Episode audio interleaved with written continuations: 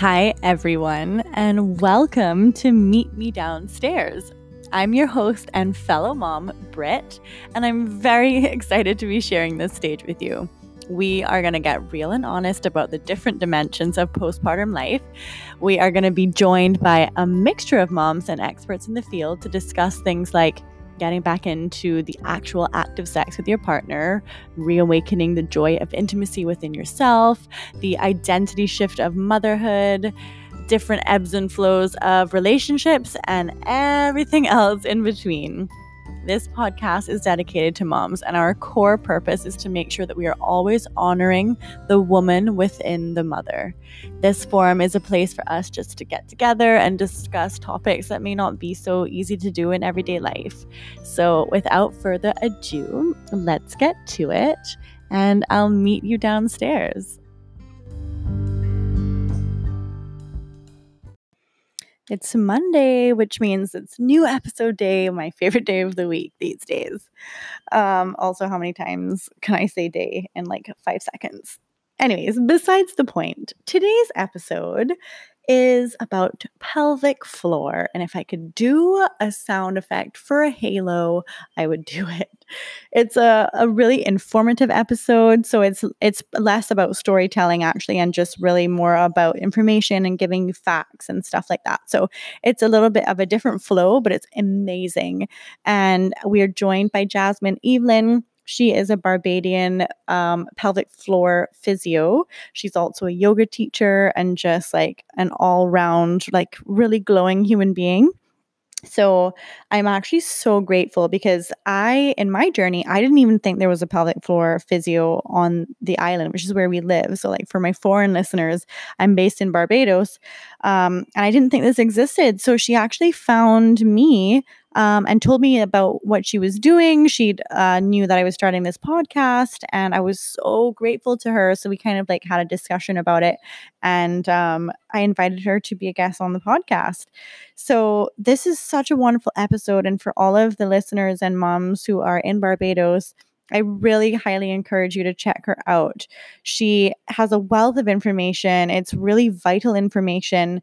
And um, I'm just grateful to her. Like, if you listen to this episode, she gives you tips she gives you exercises you know she's like really open for you to just call her and she will have a consultation with you over the phone like she really just wants to get this information out there to women and you know what men too um, because the pelvic floor is important uh, so yes please enjoy this episode. I will link all of her information in our episode bio and as well on our Instagram page. I'll tag her so that you can always go through and get more. But really looking forward to this. If you know me, you know this information is like right up my alley. It's basically why this podcast was started. So, yes, here we go pelvic floor, prolapse, and painful sex. Let's do it. Welcome, Jasmine. Hey, hello, Brittany. Thanks for having me. Thanks for being here. I am very much looking forward to our discussion because today we're talking about pelvic floor care. so please just introduce yourself, let us know what you do, and then we're going to get into the good stuff. Mm-hmm. So I, my name is Jasmine Evelyn, and I basically am the founder of Mindful Movement, which is a pelvic health physiotherapy practice and a yoga practice as well. Um, so I am a physio and a yoga teacher um, who specifically works with um, pelvic floor dysfunction and you know most people hear pelvic health and they think women but i treat men and women uh, aside from that i love to dance um, right now i do just ballet because of time I used to do other uh, genres before, and yeah, that's just me basically. Awesome. Well, that sounds pretty good. Yeah. um, maybe we can just start off by just like explaining what uh, pelvic floor physio is okay. and does. Okay, so um, a pelvic floor physio is a regular like outpatient physio. So your physio that you go to for like knee pain, back pain, shoulder pain, etc. But what they've done, they've done extra training to be able to treat, to diagnose, and manage um, the muscles, joints, and nerves of the pelvis. right? So it's kind of like how you have physios who would specialize in sports, you have physios who specialize in amputation, stuff like that. It's basically like a little specialty. Awesome. Mm-hmm. And then I think it would just be really helpful to just talk about maybe some of the benefits, you know, for women about mm-hmm. just caring for your pelvic floor because really honestly, I didn't really know about this before getting well actually bef- after having my baby, I'm 7 months postpartum and you know, I was experiencing quite a lot of pain in my pelvic floor, especially when it came to sex. And we'll get into that stuff later. But it wasn't until I started doing research that I even f- found out that there was such thing as a pelvic floor physio. So perhaps you can just give us like a little bit of an idea on the benefits that um, just pelvic floor care can mm-hmm. be on just women in general. Yeah.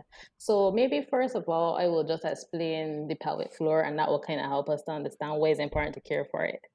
So, yes, please. Uh, the pelvic floor.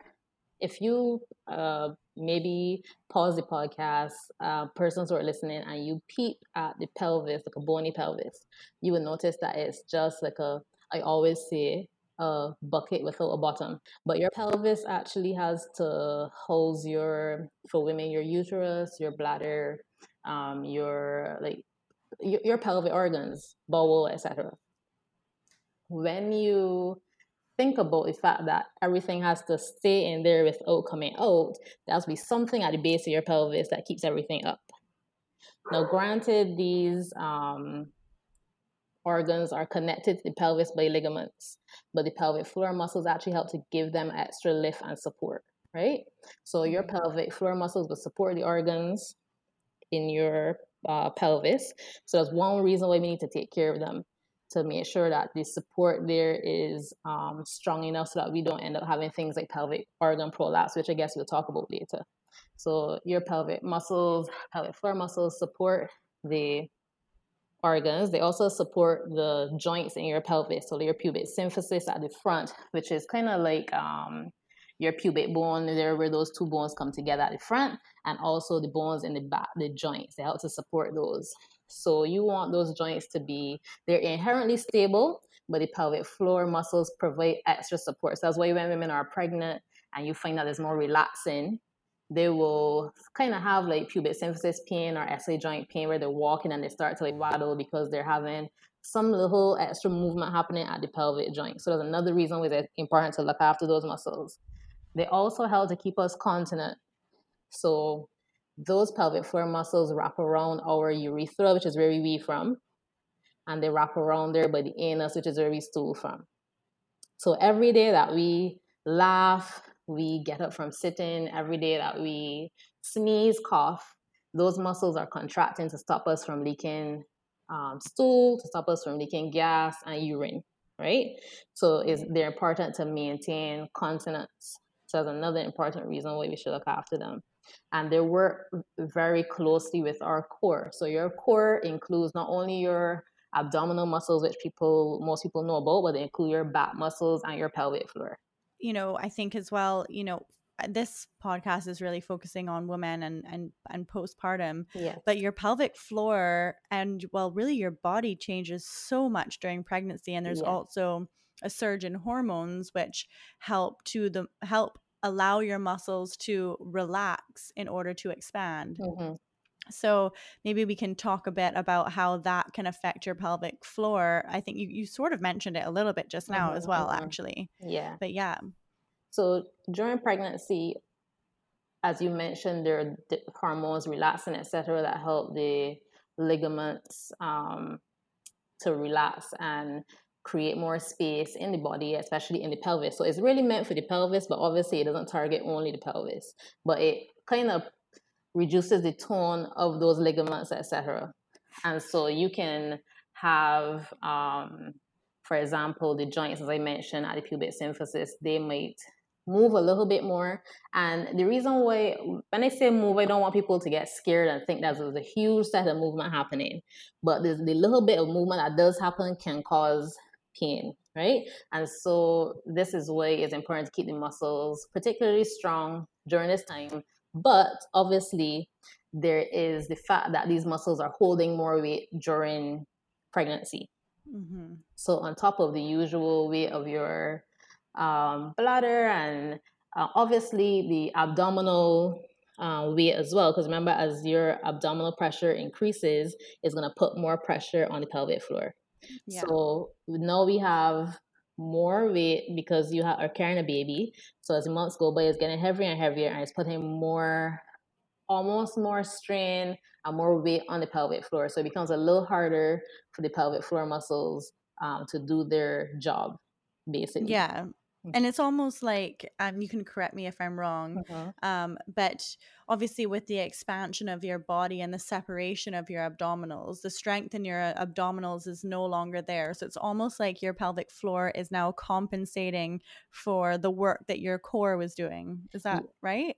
Yeah you could you could look at it that way. There's still some strength some strength in the abdominal muscles, even though they are separating, and you can do like gentle core work during pregnancy. Obviously, not crunches and stuff like that, but you could do gentle core work.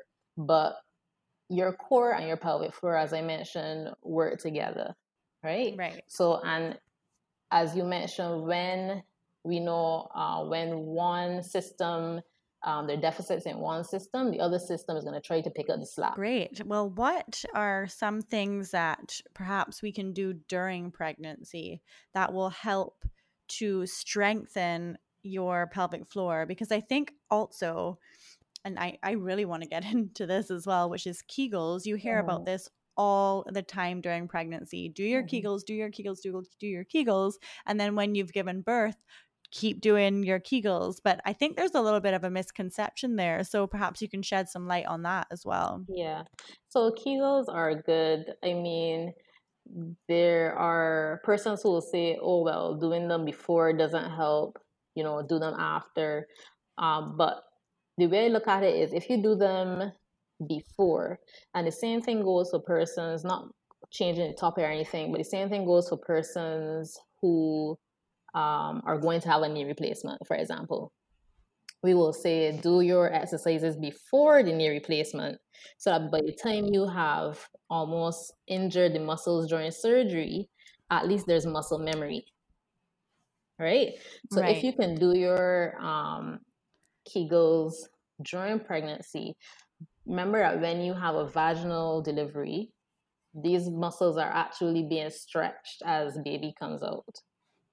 And even if you haven't had a, a vaginal delivery and you had a cesarean section, these muscles have been working hard all through your pregnancy. So doing the um, pelvic floor contractions or the Kegels during pregnancy, from um, early pregnancy right throughout, can actually help you to create a muscle memory that will make these muscles easier to access and easier to isolate afterwards. But also remember that with any exercise, you also have to be very functional. So, for example, learning Kegels, let's say lying on your back, doesn't really translate well to when you are standing or sneezing or walking or lifting something. So it's important to maintain general exercise during pregnancy and then include your Kegels in your exercises when possible. So let's say you're doing squats, you can let's say when you bend your knees and go down is when you would just relax your pelvic floor and then when you stand up is when you can squeeze um, your pelvic floor do your kegel. So you're kind of including the kegels or the pelvic floor contractions with your normal exercise. Okay great. And are there any other exercises that you can do during pregnancy that can help alongside that? Is it like pelvic tilts or anything like oh, that? Oh yeah, yeah. So pelvic tilts are a great one. Um, generally, if if you're a person who has been exercising before you got pregnant, it's good for you to keep up your exercise for as long as you can, right? So remember that there are many um, benefits to exercising during pregnancy. It helps with your posture. It helps your body to um, adapt to the changes that are happening week by week, right? And it really allows your body to be quite strong before and after, during, sorry, and after the pregnancy. So let's say you're a person who, and I had this discussion recently at a, a prep for birthing class, where one lady said she was doing CrossFit, but she um, she stopped as soon as she found out she was pregnant. No, was this necessary? Not really. She could have modified. So, for example, low impact stuff, because remember, the high impact things will put more pressure again on your abdominal pressure, more pressure on your pelvic floor, right? So, during and after pregnancy, you want to keep um, the exercise kind of low impact. So, you can modify, so not no jumping jacks. You can modify jumping jacks and just step out instead um, you can still do your squats. You can still do light lifting. Um, you can still, if you're a person who does yoga, you can still do yoga. All that stuff you can still practice. But the rule of thumb when it comes to exercising during pregnancy would be that you should be able to maintain a conversation. So you want to, yes, get your heart rate up and everything, but you should still be able to maintain a conversation. So you still want to be exercising throughout your entire pregnancy if you can. Obviously, coming on to the end of pregnancy and you're feeling heavier, more uncomfortable, you modify. Obviously, listen to your body. But that goes for a person who generally exercises. If you're a person who doesn't really exercise and you want to start not you're pregnant, it's good to start kind of gentle first, definitely under the guidance of somebody, maybe a physiotherapist or a trainer who has um, who has training uh, specific training to work with persons who are pregnant. So you asked about um, good exercises, so pelvic tilts, um, which would be like laying on your back and arching your back and tucking your tailbone under. You can do this uh, laying on your back um, in the beginning, um, and then you could even as you get heavier, you can then do this um, sitting on a Swiss ball. You can do it um, on your hands and knees. You can do gentle core work um, for example, on your hands and knees, reaching opposite arm and leg. Um, you can do lifting your knees up just gently in a table position or hands and knees position to begin to work your core muscles slightly. So there are lots of uh, good exercises you can practice, especially with um, a ball. There's a really nice series on YouTube called um, Pregnancy Unleashed, and I usually send this to my um, mummies to be where they could follow along and um, on the stability ball. Really good mm. exercises for core and mobility. Oh, great. Thank you for sharing that. Mm-hmm. Let's get into what happens during birth. yeah, so during birth, um, remember the main stage, and you know what? Let's talk about, um, let's say you just gone into labor and I always tell, even in the prepping for birth class, I always talk about practicing beforehand uh, things like relaxation. Because if you are um, experiencing pain, which we know will happen during labor, the automatic response is for your body to, you know, become tense. And you're tensing up these pelvic floor muscles that we really want to kind of relax little baby to pass. So I always say, you know, it's good to practice some kind of relaxation techniques uh, with your birthing partner before the big day. So breathing techniques, anything that you think will help you. Breathing is a really good one. Um, vis- visualization and relaxation. I always say is something that you have to learn. Uh, so it's not something that you wait till the day of and expect that it's going to happen, right? Um, so let's say now you're in, you know, stage one and you're relaxing, etc. When it comes to the pushing phase now, um, remember you have to push baby through these pelvic floor muscles. And it could be a little bit of a controversial topic, but sometimes if you can plan before and practice before different birthing positions. I don't know if Brittany, if you kind of explore that before your delivery. Well, I mean, I'll just say this. um, you can have all your plans. Yes. And they can go out the window because I did um, birthing classes, yes. I did meditations, I did yes. visualizations. I was like, wonderful. I'm going to have my you know, I'm going to start stage one and then I'm going to, you know, we're going to watch a movie on Netflix while my contractions are like seven minutes apart, listen to music, light a candle. Well, when my contractions began at, and went two minutes apart Uh-huh. from the very beginning, Whoa. um, shit didn't go how I thought it was going to go. You know what? I always tell moms that you can have a birthing plan, but you also have to be very open and flexible. Yes. And so it was um I would say it was really hard for I mean I did a lot I I mean I'm a yoga teacher as well like you so I love breathing techniques and it honestly I couldn't even put those into place until I Uh, had an epidural. Mm-hmm. Like things were so tense, my body was so Yes. tense. It was like a pain like I've never experienced in my entire life and I really I really really tried Yeah. to relax, but I couldn't. And you know what? Not to go off topic because we were talking about um about the pelvic floor during labor, but there is an um anesthesiologist here. I don't remember his name, but he speaks to the fact that you know, pregnant uh, delivery, labor is the only um thing that you go into the hospital and you're expected to be in pain. You know, yeah, right. so there's no, nothing wrong at all with having an epidural and taking the edge off of your pain to help you relax. Yeah. And you know, hearing him talk about it was really eye opening. So I think that's something to always talk about. You know, having epidural is absolutely nothing, nothing wrong with it. Yeah, I Um, agree. mhm. And it's just you whatever makes you feel comfortable in that moment is what matters. Because Yes. I was planning on going in there and doing it completely natural, no epidural. I did not want that. And then after 6 hours of contractions 2 minutes apart, I said I want the epidural. Right, and there's nothing wrong with that. And Yeah. I think, you know, I women sometimes think, oh, I said I didn't want to have it, and then I had it. You know, is a letdown. Is not. You Mhm. know, and so I think that's important to state. Um, but no, in terms of your vaginal delivery, Mhm. you sometimes you might have um, a spontaneous tear, Yes, which I did. right? Or sometimes you might have an episiotomy where the doctor gives you a little snip. Yeah. And it's important to remember that you have just either torn or had a snip in pelvic floor muscles. So it's kind of similar to if you, you know, tore a hamstring or whatever. These are Yeah. muscles that have just had a tear, right? Um, the other thing is to also be mindful of things if you have forceps um, intervention or assistance.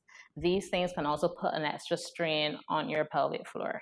Right. Also, the length of time that you were pushing can can affect your pelvic floor and the position. So again, I'm not 100% sure. So I know when I did my training, my physio training in the NHS, they were very, I remember when I saw my first um, delivery, uh, the mom was in all fours on the bed. Right. And that mhm. was my birth plan Right, was to do all fours. right. And Didn't position- happen. mhm. Because I ended up getting I actually ended up having a partial epidural Uh-huh. so I could still feel the contractions cuz I I wanted to still feel like I had control. yes. Um so I did get a partial which was good because I could still kind of move my legs but it wasn't in, it wasn't light enough for me to then be able to flip on all Gotcha. fours. Got yeah. Yeah. Yeah. So positions can help um, gravity and stuff, and you know, looking also at if you had any specific injuries before your pregnancy, or let's say if you had pubic symphysis pain or dysfunction during your pregnancy. Um, there's certain positions that you will want to avoid, and certain positions that might be better. So, like hands and knees will be better for that, and you will want to avoid like a squat. Now, let us say, and I don't know if I'm moving ahead of you um, in terms of looking after your pelvic floor now after you've had a delivery. So, two things. After Well, had- actually, maybe Mhm. before you do that, can we just talk about, um, or maybe you'll cover it now, but about a tear or an episiotomy. Uh-huh. So when that happens, as you mentioned, I, I mean, I didn't even think about it this way that you're Uh-huh. ripping or cutting your pelvic, Pelvic floor, yeah, muscles. Yeah. Um, so what I mean, is that just a matter of them rejoining or right. so they will heal, but and I guess while we're talking about this, we can also talk about we could just talk about scars in general, right? Yeah. So you um have had an episiotomy or um you've had a spontaneous tear during pregnancy, during sorry, during delivery. Um, remember that it's gonna heal with some degree of scar tissue. Mm-hmm. So you might have um, the doctor might give you a few stitches to help that along, um, but you have to take care of your scar afterwards. So in mm-hmm. about six weeks or so, um, you can begin to gently massage your scar. You can do it yourself, or you can get a loved one or a partner to help you. So if you can imagine, you are going to gently press. So this will be the space between your vagina your vaginal opening and your anus, right? So your perineum. You're, yes, you're going to use your finger and gently press that area to give it a little. Would that stretch. be from the outside from the, the outside? inside? From the outside, okay. right? Obviously, clean hands. Um, making sure your fingernails are not too long. You're gonna give a yeah. gentle stretch, and this might be very painful or it might be tolerable. And I always tell my patients, you know how it feels, right? Better than me.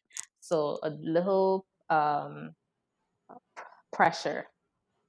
As time goes by, you can hold that pressure for a little longer.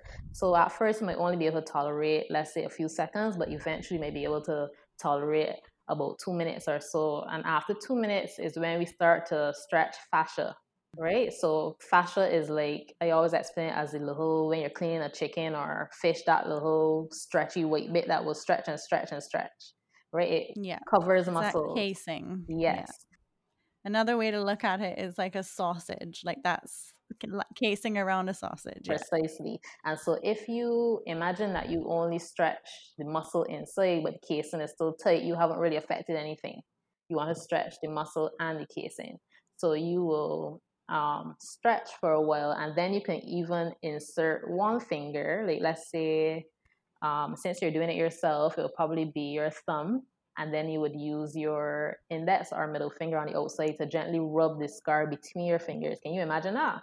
Yeah, so, sort of, yeah. So you will kind of rub it gently just to kind of help the healing process and to help the scar tissue to almost lay down in a direction that will promote the function of the pelvic floor, which is to be able to stretch and contract. Sometimes a sitz bath can be very helpful. So you can do the massage for your scar after a shower where your muscles would be warmer, or you can sit in a warm bath um, for about 10 or so minutes before. Right. right. Um, also, on the topic of scars, looking after, if you've had a cesarean section, looking after your cesarean section scar is also very important. So, massaging the scar, touching the scar, becoming familiar with the scar sometimes scars hold um, a lot of not only physical trauma but also emotional trauma yeah and if you can encourage you know if i can encourage women to touch the scar because um, sometimes they don't want to touch it and it becomes very sensitive to clothes very sensitive you know, can't really stretch and stuff and it kind of prevents them from exercising and stuff stuff like that so if you could get them to really become acquainted with the scar and massage the scar touch it make it pliable as much as possible that helps as well. And then what about, I mean, I wish like I wish I knew this information before. but I guess like this is what this is what this podcast is all about, about just trying yeah. to share this information, you know, now. But being 7 months postpartum and not having done any of that like massaging of the perineum and massaging of the scar and is it too late to start oh, doing no, that now? It is not no. too late at all. So I generally would say like after six weeks, but you can you can start now and you just be consistent. So you could say, well, during or after my shower, I would gently massage. And usually sometimes the reason why women have pain with sex and surprisingly, um, pain with sex can go on for up to a year in like 24% of women. This is something that can be ongoing. So taking care of your scar is one way. Remember again, think about a hamstring being either torn or stretched. Sometimes if you overstretch a muscle, it heals and it becomes tighter than it was before. Mm-hmm. And yeah. that tension can then cause pain then when you're trying to remember these muscles have to relax for penetrative sex to occur. Right? Yeah. So if you have yeah. tight muscles and so on in there, then sex might be painful afterwards. So exploring your pelvic floor and exploring your body is important. Knowing what your body was like before knowing what it was like in terms of feeling like and also looking. So looking down there is important. So I usually tell patients who are massaging their scars, look and see what it looks like before you massage it and look and see what it looks like after. Right? Right. So you want to seven months postpartum, no way, you're not too late at all. Um, you can gently massage your scar. Um, and you can definitely get good results from doing that. In terms of penetrative sex, because it was very, very painful for me getting uh-huh. back into that. Uh-huh. And uh-huh. my partner, Christian, is actually away right now. So he's been gone for about two months. So we haven't even like it's been the a, opportunity. yeah not even had the opportunity and maybe we've tried twice or three times right. and it was very very painful. I mean we went slow we used lube i was very communicative with him um, which like, is good. but what surprised me is that it wasn't so much sorry if this is like TMI to anybody no. listening, but I just want I just want to be able to share because no, I'm sure there's to, a lot of people. to share this stuff for sure. Yeah, so no, it's fine. Um, but it was more the inside, like internally, was where the pain was. It was not on the outside, like the entry, which is where I thought it would have been. It was internally, and I, yeah. So when it came to like penetrative sex, it was like a big no no because. Yeah. So I mean, is I guess that's where the pelvic floor muscles lie. Yeah, you would yeah. think, yeah, you would think that the scar on the at the entry would hurt right. more. Right. So there are, which is that's a really good uh, thing that you brought up. So there are layers to the pelvic floor.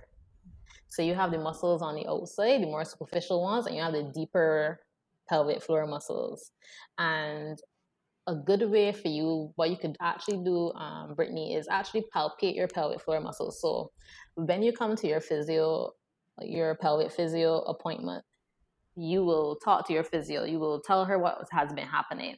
So, for a person who says they're having pe- pelvic pain, pain with sex, etc., I am suspecting maybe there was some muscular strain or maybe there's some muscular tension, you know, in your pelvic floor.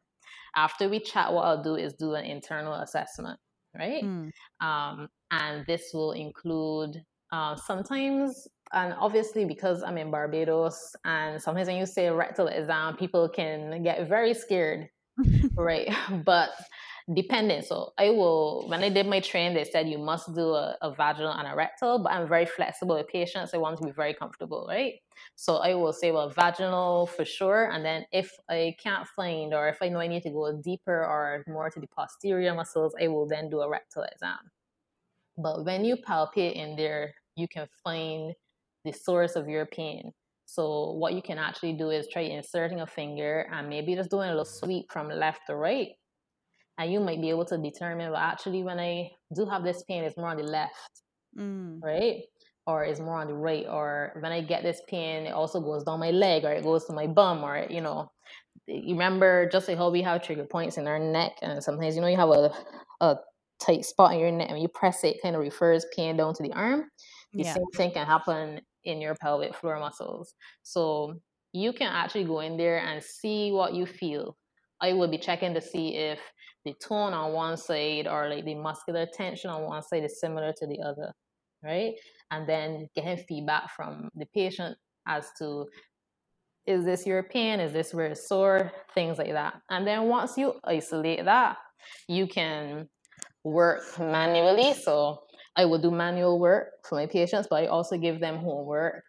Some patients are even open to having their partners come and learn a little bit of how they can help to massage the muscles internally and give the muscles a stretch. Breathing is also very important, Brittany, when you have um, pel- any kind of pelvic pain. Because if you can take a big breath, like a diaphragmatic breath, if your diaphragm kind of expands, it will also cause the pressure in your tummy to expand, which gives your pelvic floor muscles a stretch. So things like balloon breathing and stuff like that can be very um, useful. Big breaths into the abdomen. And then as well, I think like mentally too, because after the first time that we tried and it was really painful, Mm-hmm. the second time we tried was almost worse because Yes. I was not relaxed. I was like, "Oh my god, I know what this is was like. I don't want this." And it was actually worse because I was way tenser than I was before. And everything was tighter than it had ever been. Yeah. And I guess that's because like the same thing you mentioned, if you tear a hamstring, it ends up sometimes being tighter than it would have been in the first place. Yeah. And um, when it comes to managing persons who have um, painful sex, and I'll just try to keep it within the um, category of you know after pregnancy because there are many reasons why you can have painful sex still Right. related to your pelvic floor, but we're going with after pregnancy. A lot of it you have to also speak to women and also speak to them, get them to communicate with their partner, which you said you did, which is great. Mhm. But remembering that if you go into it expecting pain, you know, it is, as you said, the, you were going in with it the second time expecting it to hurt. And so tensing those muscles kind of made it even worse. So sometimes a good way to start is having your partner help you massage your muscles and relax muscles. And also exploring, I don't know if you did this, Brittany, like exploring different positions. So Yes. yeah. mhm. Yeah, we we did and really the only one that was okay was missionary. Really? Yeah. Yeah.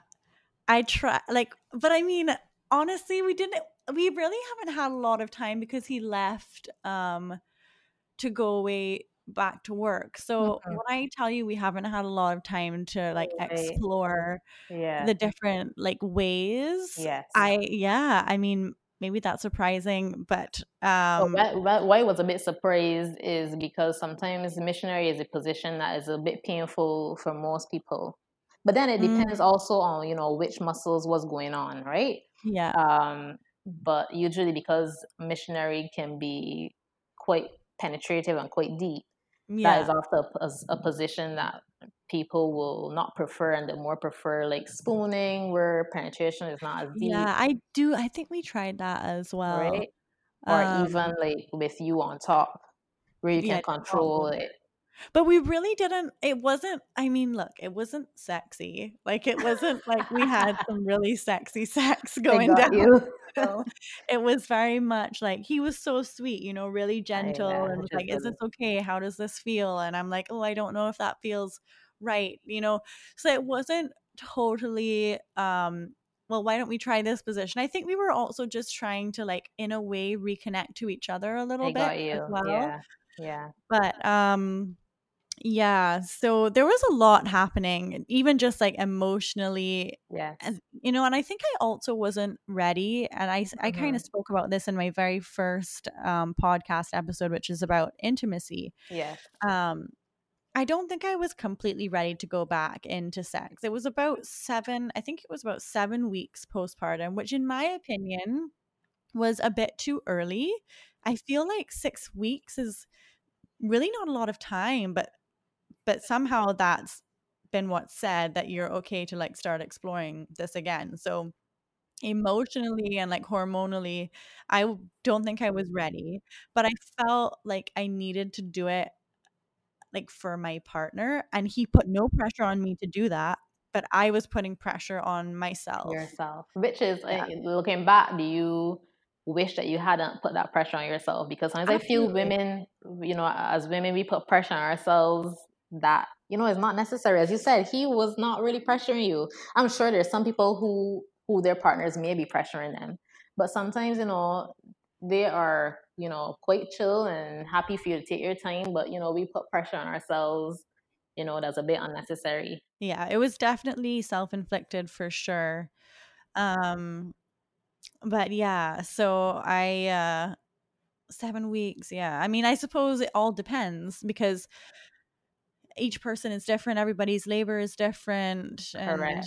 It depends for each person. And I think what you just said is so important for, especially if you have a partner who you can, and communication is so important when it comes to sex, when it comes to, especially when sex can be painful, um, or when you have fears to communicate them because, you know, if you can communicate and say, well, you know, I am not ready, but I'm feeling that you might be thinking we should. And then he might be, you know what, you know, if you're not ready, you can wait a bit more. You know, it might be better for you to wait until you feel ready. And then you enter the situation, you're more psychologically ready, which to me is so important and can um, can have a direct yeah a direct yes a direct relationship to how your body responds And so when you're doing these, oh, well, actually, a question would be at postpartum, when yeah is a good time to see you? Usually i would say six weeks. So you know six weeks the reason why and i know people are like why six weeks? Everything is six weeks for everything. Mhm. um usually even in um um when you're talking about knees and shoulders, we usually say that soft tissue should heal around six, the six week mark, right? So that is when things should be healing up for sure. So that's why you would hear that six week mark coming up a lot. But with that being said, if you have any questions or anything, you can always um, call your, you know, you can always email or whatever ask questions. Even if you want to come in and just have a session more informative and educative, um, that is fine. But in terms of pelvic floor, no pelvic floor exercises, though, Brittany, you can do up until a few days after pregnancy. And also your um, gentle pelvic tilts, as you mentioned, um, like gentle core, you know, like um, not core, we're not talking about strenuous exercises, but like imagine taking a big breath in and when you exhale, just giving a little bit of um, activation to your core muscles, right? Um, but normally I would say you could come and see me around six weeks um, after. Being also mindful, uh, I don't know if I'm jumping ahead or what, in terms Mhm. of pelvic floor exercises are not always the answer. So you might be doing your Kegels and realizing this is actually hurting. And I always say if you're doing Kegels and they're causing you pain, then you shouldn't be doing them. And in like an ideal world, hmm you would be seeing a pelvic floor physio during pregnancy, right? That is in an ideal world. Um, and, you know, I have had patients come to me just to A, teach them the exercises because many times, I mean, you can't see your pelvic floor muscles. Some people don't even know that they exist. Yeah. And if you've ever been to physiotherapy, physios are very hands-on. They're, you know, I'm poking people's abdominals to make sure they're using the abdominals. I'm poking people's glutes and telling them like this is where you should be squeezing, stuff like that. So evidence has shown that if you have your pelvic floor exercises taught by a physio doing internal palpation, you can isolate them better. And so sometimes when I have patients come to me and you know they're saying I can't, I don't know what I'm doing, and I go in and I say like this is where you should be squeezing, you know, something that can change everything, Yeah. right? So you can, let's say in an ideal world, you come, you get an idea of what the pelvic floor exercises are, you get a few little exercises to practice at home, some core stuff, you get a little guideline of, you know, what to do, what not to do. Also, um, do's and don'ts are very important to know um, during pregnancy, so how to get in and out of your car. Um, little hacks like I remember I had a patient who she was lifting dog food out of a cupboard every day, Mm. and it was straining her back and her pelvis. And I said, why don't you just put your dog food in a smaller container? So you only have to lift it out every two weeks. Things like that, you know? Um, so little hacks like that. But an interesting fact is in France, after a woman has had a vaginal delivery, they get, uh, I think it's 10 free sessions of pelvic health physio. Ugh, I know. so, and the reason why is that the government has realized that it's cheaper to pay for 10 sessions of pelvic health physio so these women are not incontinent. So, these women are not having pelvic organ prolapse. They're not taking time off work later on. There's, they're more productive. Mm. The government doesn't have to help pay for surgery to rectify pelvic organ prolapse or pay for, you know, hysterectomy, stuff like that. So it makes more sense to kind of invest at the stage where, you know, early on. Yeah. And so even if I guess if I had to choose when women, and I mean it might differ for every pelvic health physio, but I would probably it'd be great to see women during um, pregnancy, but I would say after for sure. Yeah. Absolutely. If you had to choose when, I, if you couldn't come during and after, I would choose after. Right, right. Um, and then you actually just touched on prolapse, which mm-hmm. I think is also very um, unknown. Mm-hmm. So perhaps you could just do a quick explanation of yeah. what uterine prolapse is. Yeah. So you can have three types of prolapse. So you can prolapse is basically a downward movement. Um, you would have either your bladder moving into the vaginal space. Um, you can have your uterus moving into the vaginal space or your rectum, right? Um, or your lower bowel. So, as I mentioned before, um, these organs are connected by ligaments, but your pelvic floor muscles also play a part in keeping them supported. And then we mentioned, you know, what happens during pregnancy and delivery that can compromise these muscles that give this support. Um, but what I think, speaking to prolapse, I think the important thing to really note is again have a look at, you know, have a look and a feel of what it feels like in your perineum and your vagina so that you know if anything kind of changes. Mm. Because oftentimes when it comes to prolapse, you will hear people, you will hear women say, you know, I feel like a ball, a little ball, or I feel heavy, or something down there didn't feel right. And they usually notice it when they are uh, washing um, their vagina and their um, private area they also notice it like after a long day, does it feel very heavy? Um, after they're doing lots of heavy lifting and stuff like that. Um, and the thing also, if if, if you know you're listening to this podcast and you take nothing away, at least take this away that pelvic floor dysfunction happens in one in three women, right? One in three women will have some kind of pelvic floor dysfunction. But people often say it happens to older women. Like they say pelvic organ prolapse happens to older women. And that is not the case. What happens is that it starts when we're younger. Pelvic floor dysfunction starts when we're young. I've had patients who are very young come to me and say, you know, something doesn't feel right. And, you know, they've put it off and they've put it off. And you know, let's say in your 20s, 30s, that something doesn't feel right. The only thing that's happened in that time is that time has elapsed and the problem has gotten worse. It mm-hmm. hasn't happened because you're an old lady. It happened because time has passed between when you first realized it and when it got really bad. Right. So the important thing is so when you see these changes, to kind of nip them in the bud in the early, go to your gynecologist um, and also mention to them. You can mention to them you would like to see a pelvic health physio or you can come straight to the pelvic health physio. Sometimes when women come to me and I notice that they have a prolapse, I will then refer them back to their gynecologist just in case there are other interventions that will help them as well, like a pessary. You know, even if you've heard of a pessary, it's like a little ring that helps to support the organ as well. No. Right? Well, actually, you... maybe I have. Yeah. But do people, yeah, so... because sometimes I know when you're working out, um, some some women have to like insert a ring. Would that be that mm-hmm. what that mm-hmm. Yeah, yeah. Right. So, okay. Um, but what sometimes women forget is when you have a pessary, you still need to have some tone or function or strength in your pelvic floor to keep the pessary in. So let's say you started with a small pessary, that can um, also come out if you're not keeping your pelvic floor strong. And then you have to go to a larger pessary and a larger pessary and a larger pessary, which gets more and more uncomfortable, right?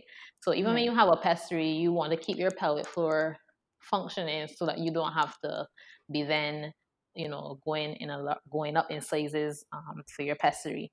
This is such an informative episode. This is great. Like this is so needed. Such vital information. I, I hope that I hope that it is coherent because when I get talking about this, I can just spew and spew and spew. So I hope that it is. No, you know, it is like it already is like made such a difference to me, and I'm gonna have to start like doing these exercises and then Yeah. as soon as we are out of lockdown, I will be looking in to come and see you because I just yeah, I just never honestly never realized and I wish this information was like given to us from our OBs and our midwives and I know I mean we're in Barbados, which is a small island, but even in places like Canada and and the States, it's not Mhm. widely known. Yeah, So it's not widely known, but I am hoping that will change. yeah, I hope so. I hope so. So if there's anybody out there who is pregnant, like please take note of this. If you're recently postpartum or even not, like if as you said, it can you can go and and take note of your pelvic floor at any time, mm-hmm. like ask around, see if you can find a pelvic floor physio in your area and and just go in and and have a conversation. And even if you can't afford to do that or anything, are there any any little tips that you could give maybe even in this episode um or like exercises you could try on your own? I mean, we've talked about um, using your fingers and thumbs to stretch the area on the outside. We've talked Yeah. about pelvic tilts, um, deep breathing, which I think is a good one. So you're helping Mhm. contract your core. Any other Mhm. little bits of um, information?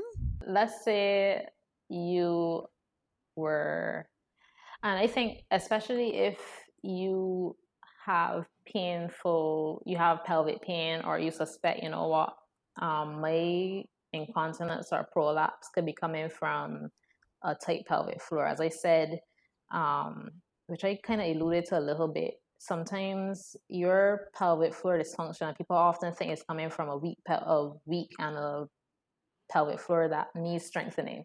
But sometimes it can be a pelvic floor that needs to relax, right? And I think Mhm. one of the most useful things that people, women can do on their own is to insert their fingers and get an idea of does this hurt when I insert, when I Yeah. palpate, when I move around here? Does this And hurt me? palpate would just be moving around. y- this be feeling. So when Right. you go in, you're feeling this, the walls almost. You're pressing into the walls of the vagina. Okay. Right. This is how we can feel the muscles on the other side, basically, of the vagina. Yeah. Right, right. Um. So does this hurt, etc. I think that is a good place to start because Yeah. what I would not want somebody to go away from this podcast and feel is that okay, I have incontinence and therefore I have to do Kegels because sometimes that is not the case. Yeah. You can, if your pelvic floor muscles are tight and overactive and you go doing Kegels, you can make the situation worse. So I think a good takeaway is getting accustomed to having a feel of your um, pelvic floor muscles. That Yeah. would be one big takeaway, I would say. Um, what else? Listening to would- your body. Hmm? Yeah. Go ahead. literally just going to say that. Like Mhm. listening to your body and also being very gentle with your body because I know sometimes women um feel timid or shy to touch their vagina Yeah. and to touch their vulva and Yeah. all these different parts of you but just like move slow if you're not quite ready just like take your time For sure. And, you know, don't feel pressured. thank you so much You're welcome. Thank you. Um, thanks for having me. And um, please like just give a quick rundown of your maybe your contact information because a lot of my listeners are from barbados and Mhm. we do have listeners from all over the world but um, for you and for my Bajan girls Mhm. where can they find you to book an appointment So you can go, my website is mindfulmovementbarbados.com. So you could go on there and you will find um, all of my info. You can also look in the yellow pages or you can look um, online or in the phone book, Mindful Movement um, Pelvic Health Physiotherapy. Um, my practice is located in Top Rock, right?